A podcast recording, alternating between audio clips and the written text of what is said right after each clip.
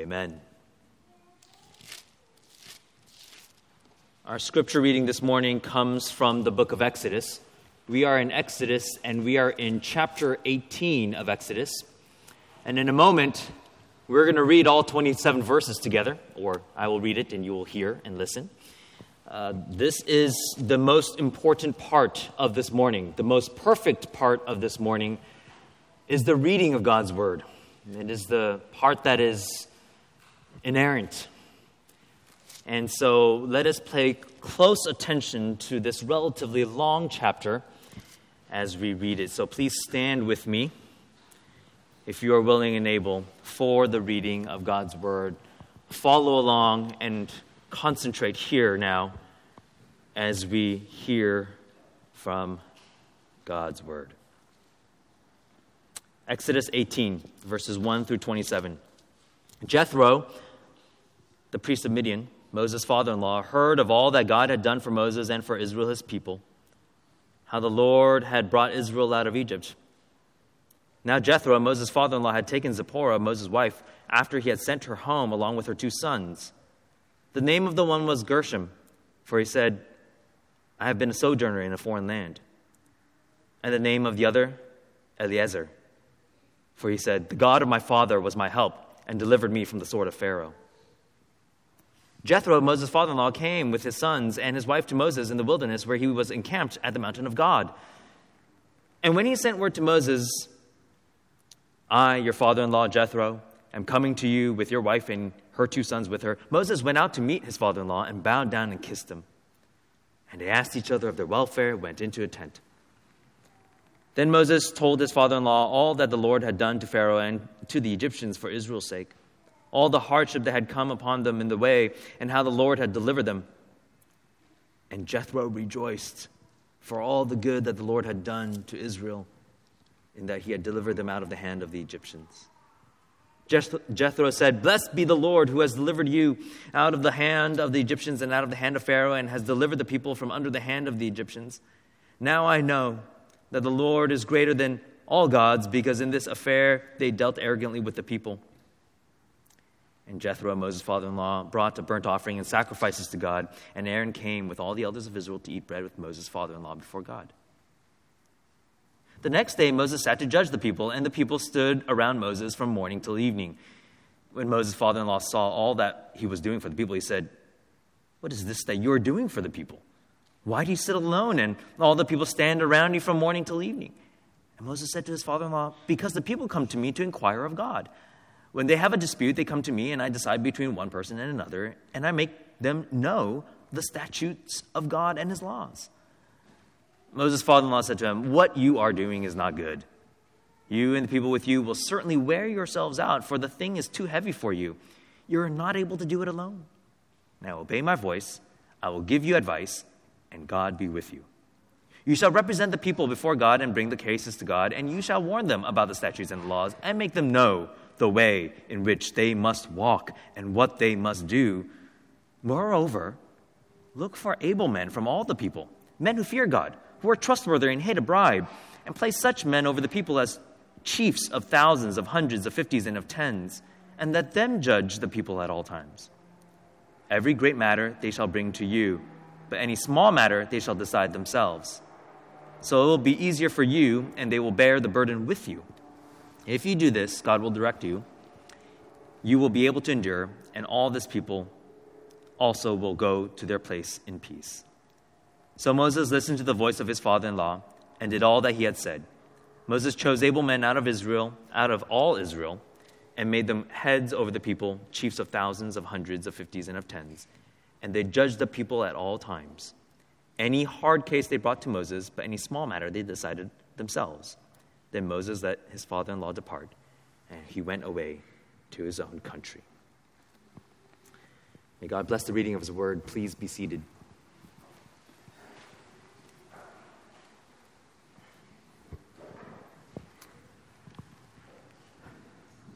Many of you, I trust, have heard of the name John Piper.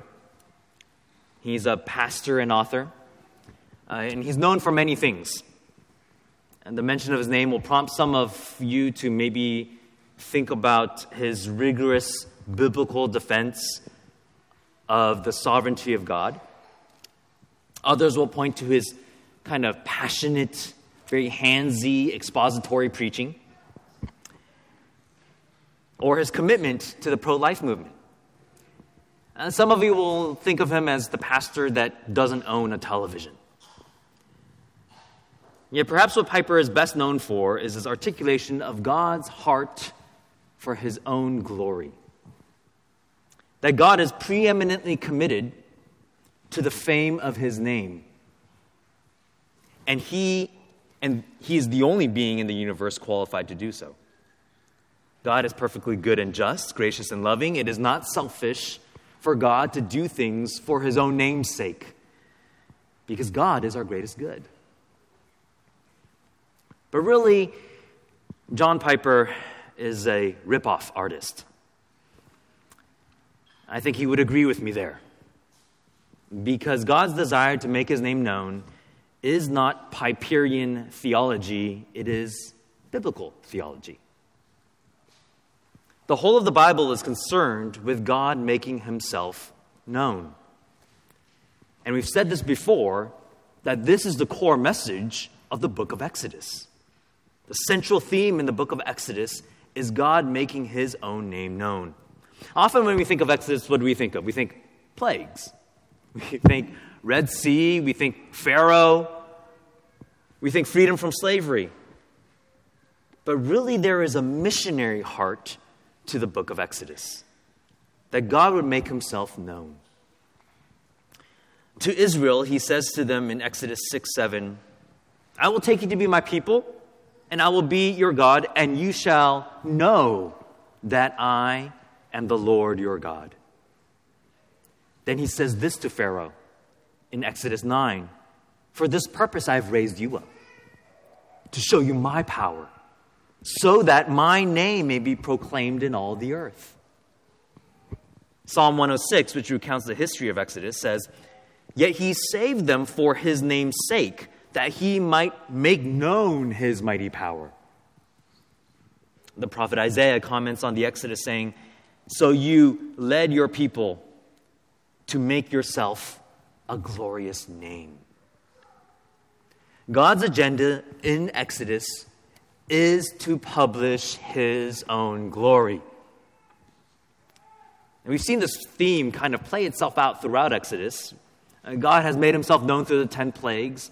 He's made himself known through the provision of the Passover. He's made himself known in the deliverance at the Red Sea. And he's even made his, himself known while Israel is in the wilderness on their way to Mount Sinai. At the bitter waters of Marah, he's made himself known. The daily need for manna, Massah Meribah, where water came from the rock. Even last week, as we saw from this battle with the Amalekites, God is saying, I am your banner. Look to me.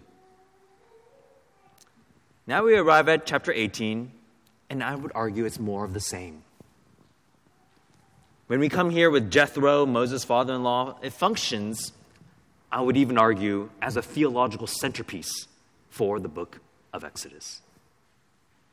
Once again, it's concerned with God making his name known. Now, at first glance at chapter 18, you might think it's a little bit out of place. Like, what's it really doing here? Uh, it doesn't have a whole lot to do with Israel. Uh, Israel's not even in the wilderness anymore. There, it says they're at the mountain of God. So they've arrived at where they need to be, and yet they're not doing anything with God. They're not receiving the law on the mountain. It feels a little bit like one of those filler episodes in a drama series that you feel like you just want to skip over and get to the, it doesn't really advance the plot. And it's really two stories that we see here, don't we? One about this kind of family reunion, verses 1 through 12, and in verses 13 through 27, it's kind of about Israel organizing itself, it's administrative. So, why are these two stories important? What are they doing here in Exodus? What is this meant to convey to the original hearers of Exodus, which is the second generation of Israel in the wilderness? Well, I believe that this chapter is bringing into focus the theme of God making himself known. So let's look at, let's take a look at this passage this morning, and we're going to see two exhortations from our passage, or maybe I'll have two exhortations for you from this passage. And the first is make God known by proclaiming his word. Make God known by proclaiming his word. Look at this family reunion of sorts with Moses and Jethro. Verses 1 through 5 of chapter 18, we're really being caught up with what's happened so far, kind of the backstory of Moses' family so that it can get into what's happening here in these first 12 verses. Uh, this is kind of, in these early verses, kind of like the next episode, you know, uh, uh, you know um, and it's kind of on your favorite TV show where it says previously on Exodus. You know, this is kind of these first couple verses. We're being caught up with what has already happened. Moses' family hasn't been mentioned since chapter 4, uh, where after spending 40 years in the Midianite desert with Jethro, he respectfully asks Jethro, Can I go to Egypt? Because I'm being called from the burning bush to go and deliver my people. And he takes along with him initially Zipporah, his wife, and his children. But at some point, and we don't know the details, Moses apparently sends Zipporah and his children back to Midian. Uh, doubtless Moses had sent them away to protect his family. Perhaps he sent them when he was just about to cross into the border of Egypt. Maybe sent them when things really started to heat up during the plagues. Uh, but Gershom and Eliezer returned home to be with Grandpa Jethro in Midian. Now it's over a month that's passed since Israel has finally left Egypt. And news about Israel's departure has certainly spread, whether through various caravans or messengers. Jethro likely hears that God has rescued Israel through the oral news network that kind of flows around there, and finally brings Zipporah and the children to be reunited with Moses, and it feels so good. Notice that in verses 3 and 4, the attention given to the meaning of the names uh, of Moses' sons, Gershom and Eliezer. And Gershom means sojourner. Eliezer means, my God is my help. My God is my help. This is what God has done in the life story of Moses. Their names are kind of a testimony to the dealings of Moses. Uh, in his personal, he, remember that he names his sons while he's still out in Midian. So this is, this is about his personal escape from Egypt uh, as a fugitive. He had been in, he's in exile, he's a stranger in Midian, yet God had delivered him and saved him from the sword of Pharaoh. And when Moses returns to Egypt to deliver Israel, he actually has the same thing. He becomes a sojourner when he enters into Israel and is again delivered from Pharaoh. And this would continue to be Moses' identity going forward, a sojourner who receives his help from God. Well, word reaches Moses, likely from the edge of the encampment that Jethro has arrived, so Moses rushes out to meet him. Verse 6 and 7 Moses greets Jethro and respectfully bows and kisses and inquires after his, uh, inquires after his welfare. But soon they go into the tent, don't they? Just to talk story a little bit. And notice what Moses does in verse 8. Moses told his father in law all that the Lord had done to Pharaoh and the Egyptians for Israel's sake, all the hardship that had come upon them in a way, and how the Lord had delivered them. This was a God centered testimony. Uh, this wasn't what God means to me kind of story. It was very God centered. It was all about God. And if you look at verse 8, the word told, look at that word, is a bit of an understatement. Because that word told can mean recount or recount, it can mean proclaim or declare. Turn back in your Bibles to Exodus chapter 9. Exodus chapter 9, and you'll see why this is important. Look at verse 14. Exodus 9 14.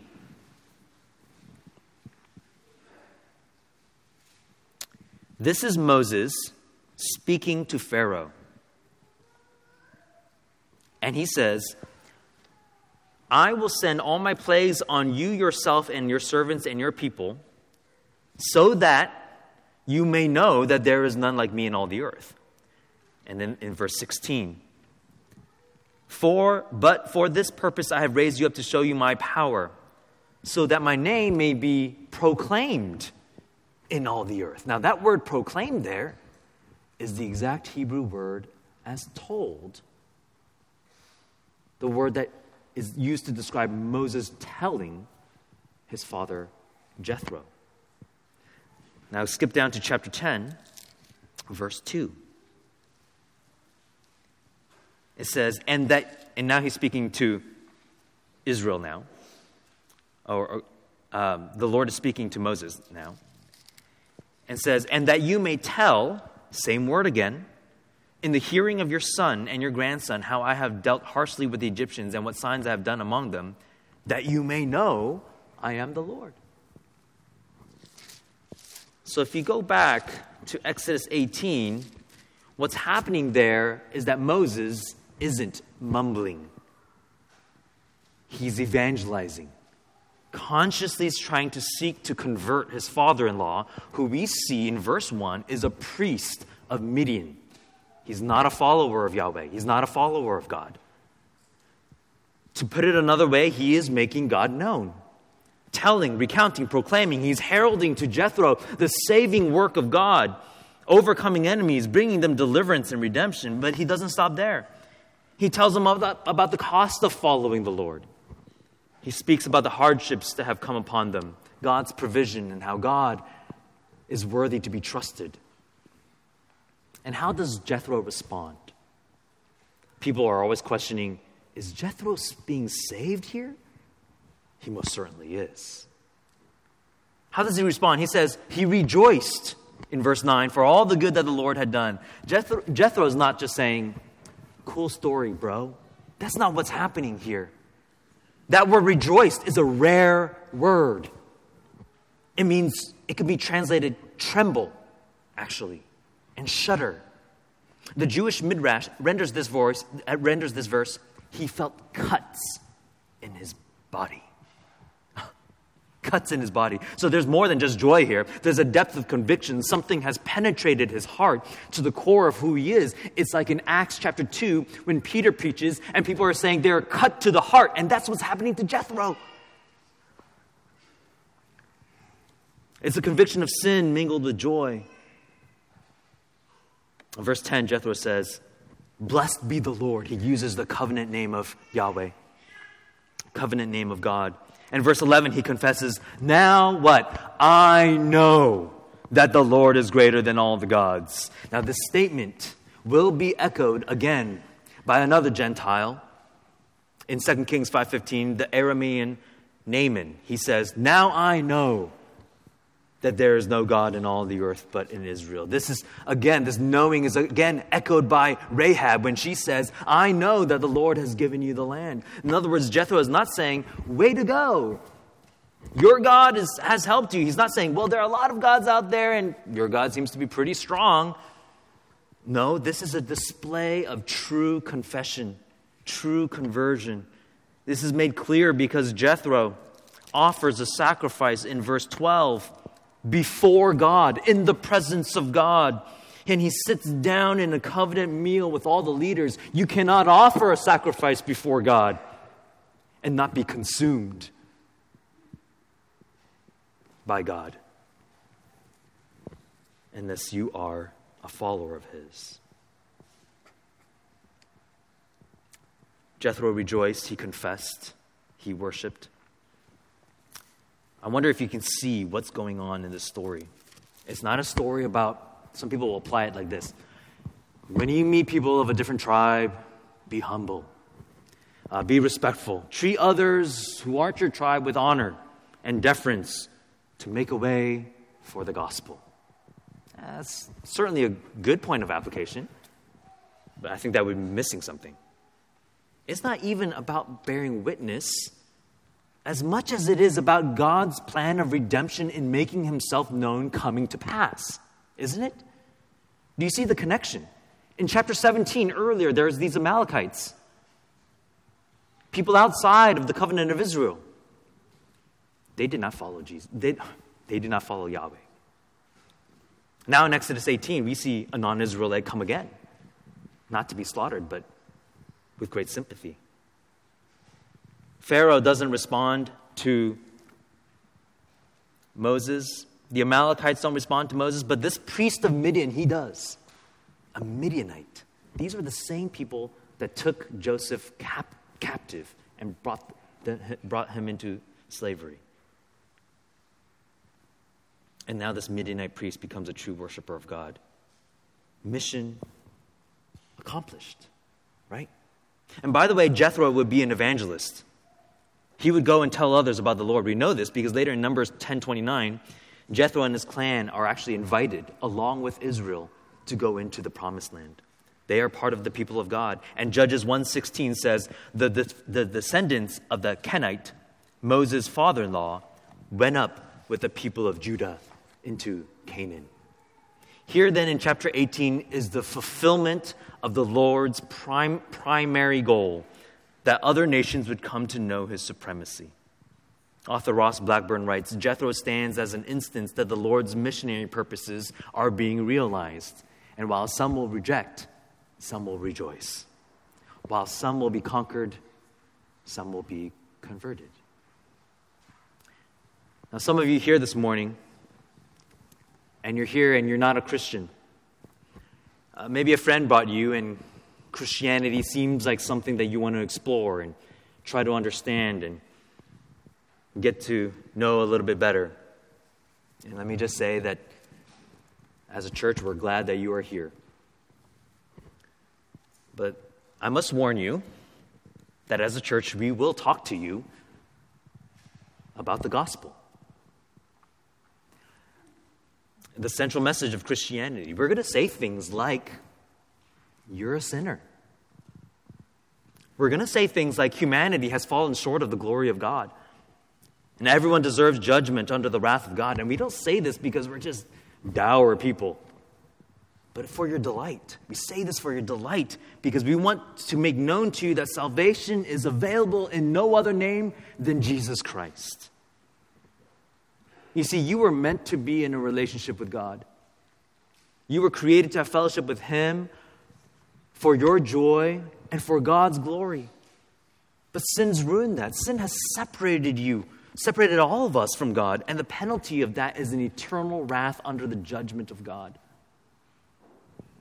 But God, in His great love and the greatest redemptive work in all of history, sent His Son, Jesus Christ, to die upon the cross, to bear the sins of all those who repent and trust in Him, and thereby placating the, His wrath and the judgment you deserve.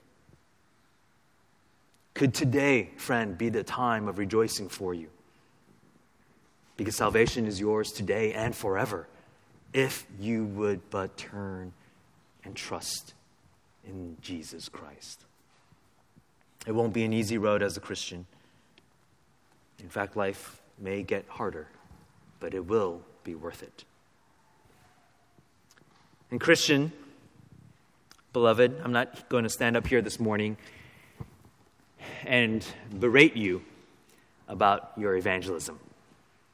We probably all feel guilty enough as it is. But I will ask you a question. I will ask, when was the last time you made God, God's name known? When did you, like Moses, just with humility and gentleness, explain to others what God has done for your soul in the Lord Jesus Christ? Because we must tell people. We must tell people. We must tell them about the cost. We must tell them that Jesus is enough and His grace is sufficient. And remember that your evangelism is not a failure if people, if someone doesn't, if someone hears the gospel and rejects it. It would be sad, our hearts should break when someone says no thank you, but the purpose of our evangelism is not merely to convince, though that is our hope and that is our prayer. But when God's word goes forth, it accomplishes its purposes, whether that is to save or whether that is to condemn. Through it all, God makes his name known. Second, Make God known by keeping his word. We've seen so far that we ought to make God known by proclaiming His word. Second, we see in verses 13 through 27, make God known by keeping His word. Verses 13 and 14, we kind of get a window into the life of the community at this point in its development. Uh, Moses is sort of like the Supreme Court of Israel, isn't he? Uh, he has the authority to help settle a lot of dis- disputes. The problem is that the court of Moses feels a little bit like the DMV. Uh, the lines are long, uh, the worker is unhappy, and the people in line are unhappy. And it really has become an all consuming ministry for Moses from morning till evening, all day long, day after day. Here he is adjudicating all these different things for nearly two and a half million people. I mean, think of the disputes. I mean, you know, hey, you, you ate some of my family's manna. You know, or hey, you know, you, your son over there, you know, I think he was getting a little bit handsy with my daughter. You stole one of my cows. You put too heavy a load on my wagon and made the wheels collapse. Hey, you took more water from that rock than I did. Or than you're supposed to. And Jethro is just kind of off to the side in the corner, just quietly observing it all, like a good father in law. And he says, What is this that you're doing for the people? And Moses says this look at what his response is because the people come to me to inquire of God. When they have a dispute, they come to me, and my, my, the, what I'm trying to do, my purpose is to make them know the statutes of God and his laws. And Jethro, being like a lot of father in laws, is very blunt. He says, What you are doing is not good. You and the people with you certainly will wear yourselves out, for the thing is too heavy for you. You are not able to do it alone. Listen to me. Right? I mean, he's good father in law. And he does provide some good sage advice. He says, Look for men from all the people, men who fear God, who are trustworthy and hate a bribe. Let them divide up the work, make them leaders over thousands, hundreds, fifties, and tens. Have a judicial system, kind of like our court system, where we have uh, district courts and appellate courts and a Supreme Court. The serious matters you're still going to deal with. And in this way, you'll endure. Now, again, when we look at the, these verses, it would be very easy to look at this passage and apply it in a variety of ways. Uh, one could say we should be humble enough to listen to the wisdom of others, um, that God provides wisdom even from a new convert, that God provides wisdom even from a father in law. That would be a fine application. I mean, after all, Moses could have gone back and said, Zipporah, your dad is killing me. You've got to talk to him. He's driving me crazy. He's always telling me what to do with Gershom and Eliezer, and now he's telling me what to do with Israel. But Moses doesn't do that. He does listen, certainly in application, but definitely seems to miss some points. Again, others would say it's a lesson about governance, like the way that churches should be governed. Presbyterians love this passage because they point to this passage and say, You see, this is how we're supposed to govern. You have people elected or represented, they have elected representatives, right? And you have representative rule, and those elders form a group in the local church. And if there's any problems that arise from the local church, it goes up to the presbytery. And then if, you, if there's any problems there, it goes to the general assembly. And then they say, look, Presbyterianism is in the Bible. And I think, in my estimation, that is certainly an erroneous application. Still, others make this passage about leadership. It shows that no one's indispensable. Moses, it's not all about you. The whole enterprise doesn't depend on you. And maybe we would say that in a church to have just one head pastor uh, seems very foolish. You, you're going to wear him out. So the church is to be raising up a plurality of, uh, of elders, or maybe every institution should have a plurality of leaders. A leader is not based on wealth, but from all the people, from all ranks, filled with skill and virtue. And we should have leaders that fear God. That's certainly another application. But again, I think this would miss the point of what is the first generation is meant to understand here. This sec- I'm sorry, the second generation in the wilderness. Though the whole tone of it sounds administrative, the idea here is to ensure what? That the Word of God is going down to every level. That the Word of God makes it right down to the smallest group. Isn't that what's going on here? It's so that daily life could be ordered around the Word of God. Look again at the passage. What is Moses doing in verse 16? I make them know the statutes of God and his laws. Jethro affirms this in verse 20. That's what you're to do. You shall warn them about statutes and laws, make them know the way in which they must walk and what they must do. This was what Moses' job was. And that's what all the lower courts were to do. In other words, this is a practical measure that enables Israel to know and be governed under the law of the Lord. We have to remember where we are in Exodus. There are already some statutes and laws, Passover, other things that have been shared. And for the time being, Moses is God's prophet. He declares the statutes and the commandments. That's fine for now, but in chapter 19 and beyond, there's going to be more legal material that's going to come from Mount Sinai. They're about to receive the law of God. So this passage actually functions to anticipate what is to come in the next chapters. One commentator writes this chapter makes clear two ways of knowing Yahweh that are complementary the knowledge of Yahweh available in and through the event of the Exodus itself and its recitation, and two, the knowledge of Yahweh found in the way of Yahweh, his Torah or law.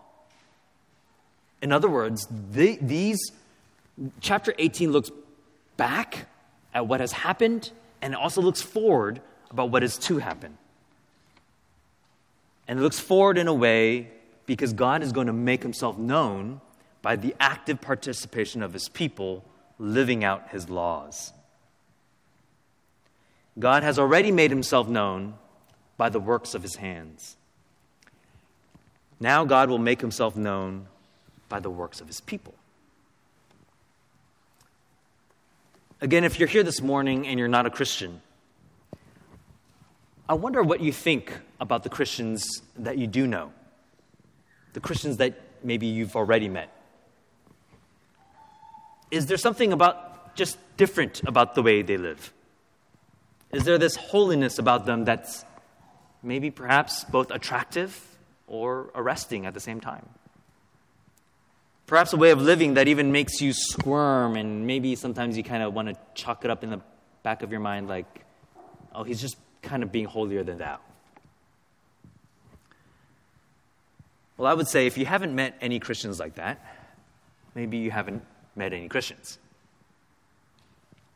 Because Christians are those who markedly live under the authority of God.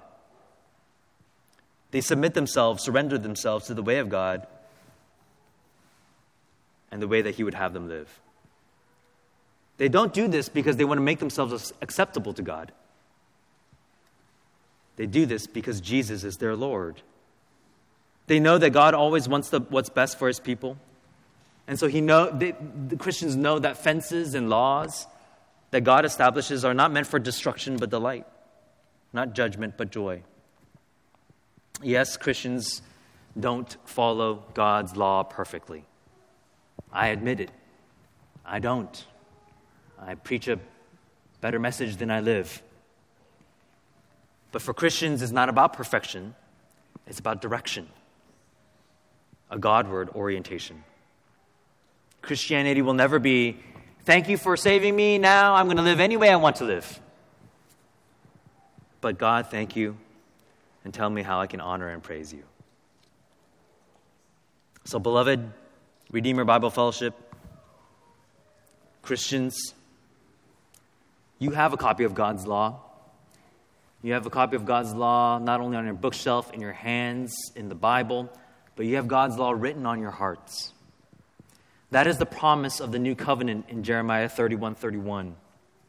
That there will come a day when God will put the law within them and write it on their hearts. And, and God says, I will be their God and they will be my people. You, as Christians of the new covenant, have the law written on your hearts. And God would make his fame known not just by your proclamation, but also by your sanctification. Holiness and righteousness must prevail in the church that his name might be made known. This is why we work on our marriages.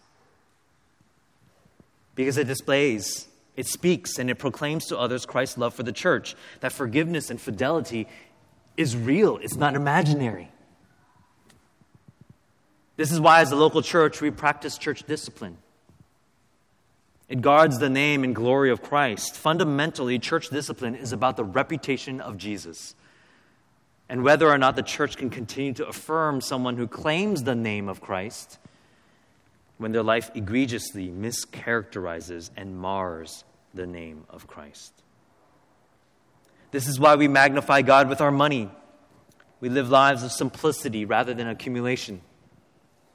We would even sell what we have in order for others to know the gospel. Why would we do such silly things? Why would we become missionaries? Because we are satisfied in Christ alone, and Christ is the pearl of great price. Church, it is absolutely imperative that we do not tire in keeping God's word that we remain without blemish in the midst of a crooked and twisted generation, and thus shine as lights in the world. So, God's, God does indeed have a passion for his own glory, for the fame of his own name. As a church, let us glorify him with our lips and with our lives. Let's pray together. Our Father in heaven, we once again come to your word and are thankful for its clarity and its call upon our lives. And even now, as we contemplate the words that we speak and the way that we live, we ask for the Spirit's enablement that we might live lives that display your glory. May we share the good news of Christ, trusting in the Spirit that gives us the words to speak. And may we live lives with the strength that the Spirit supplies. To your glory, we pray in Jesus' name. Amen.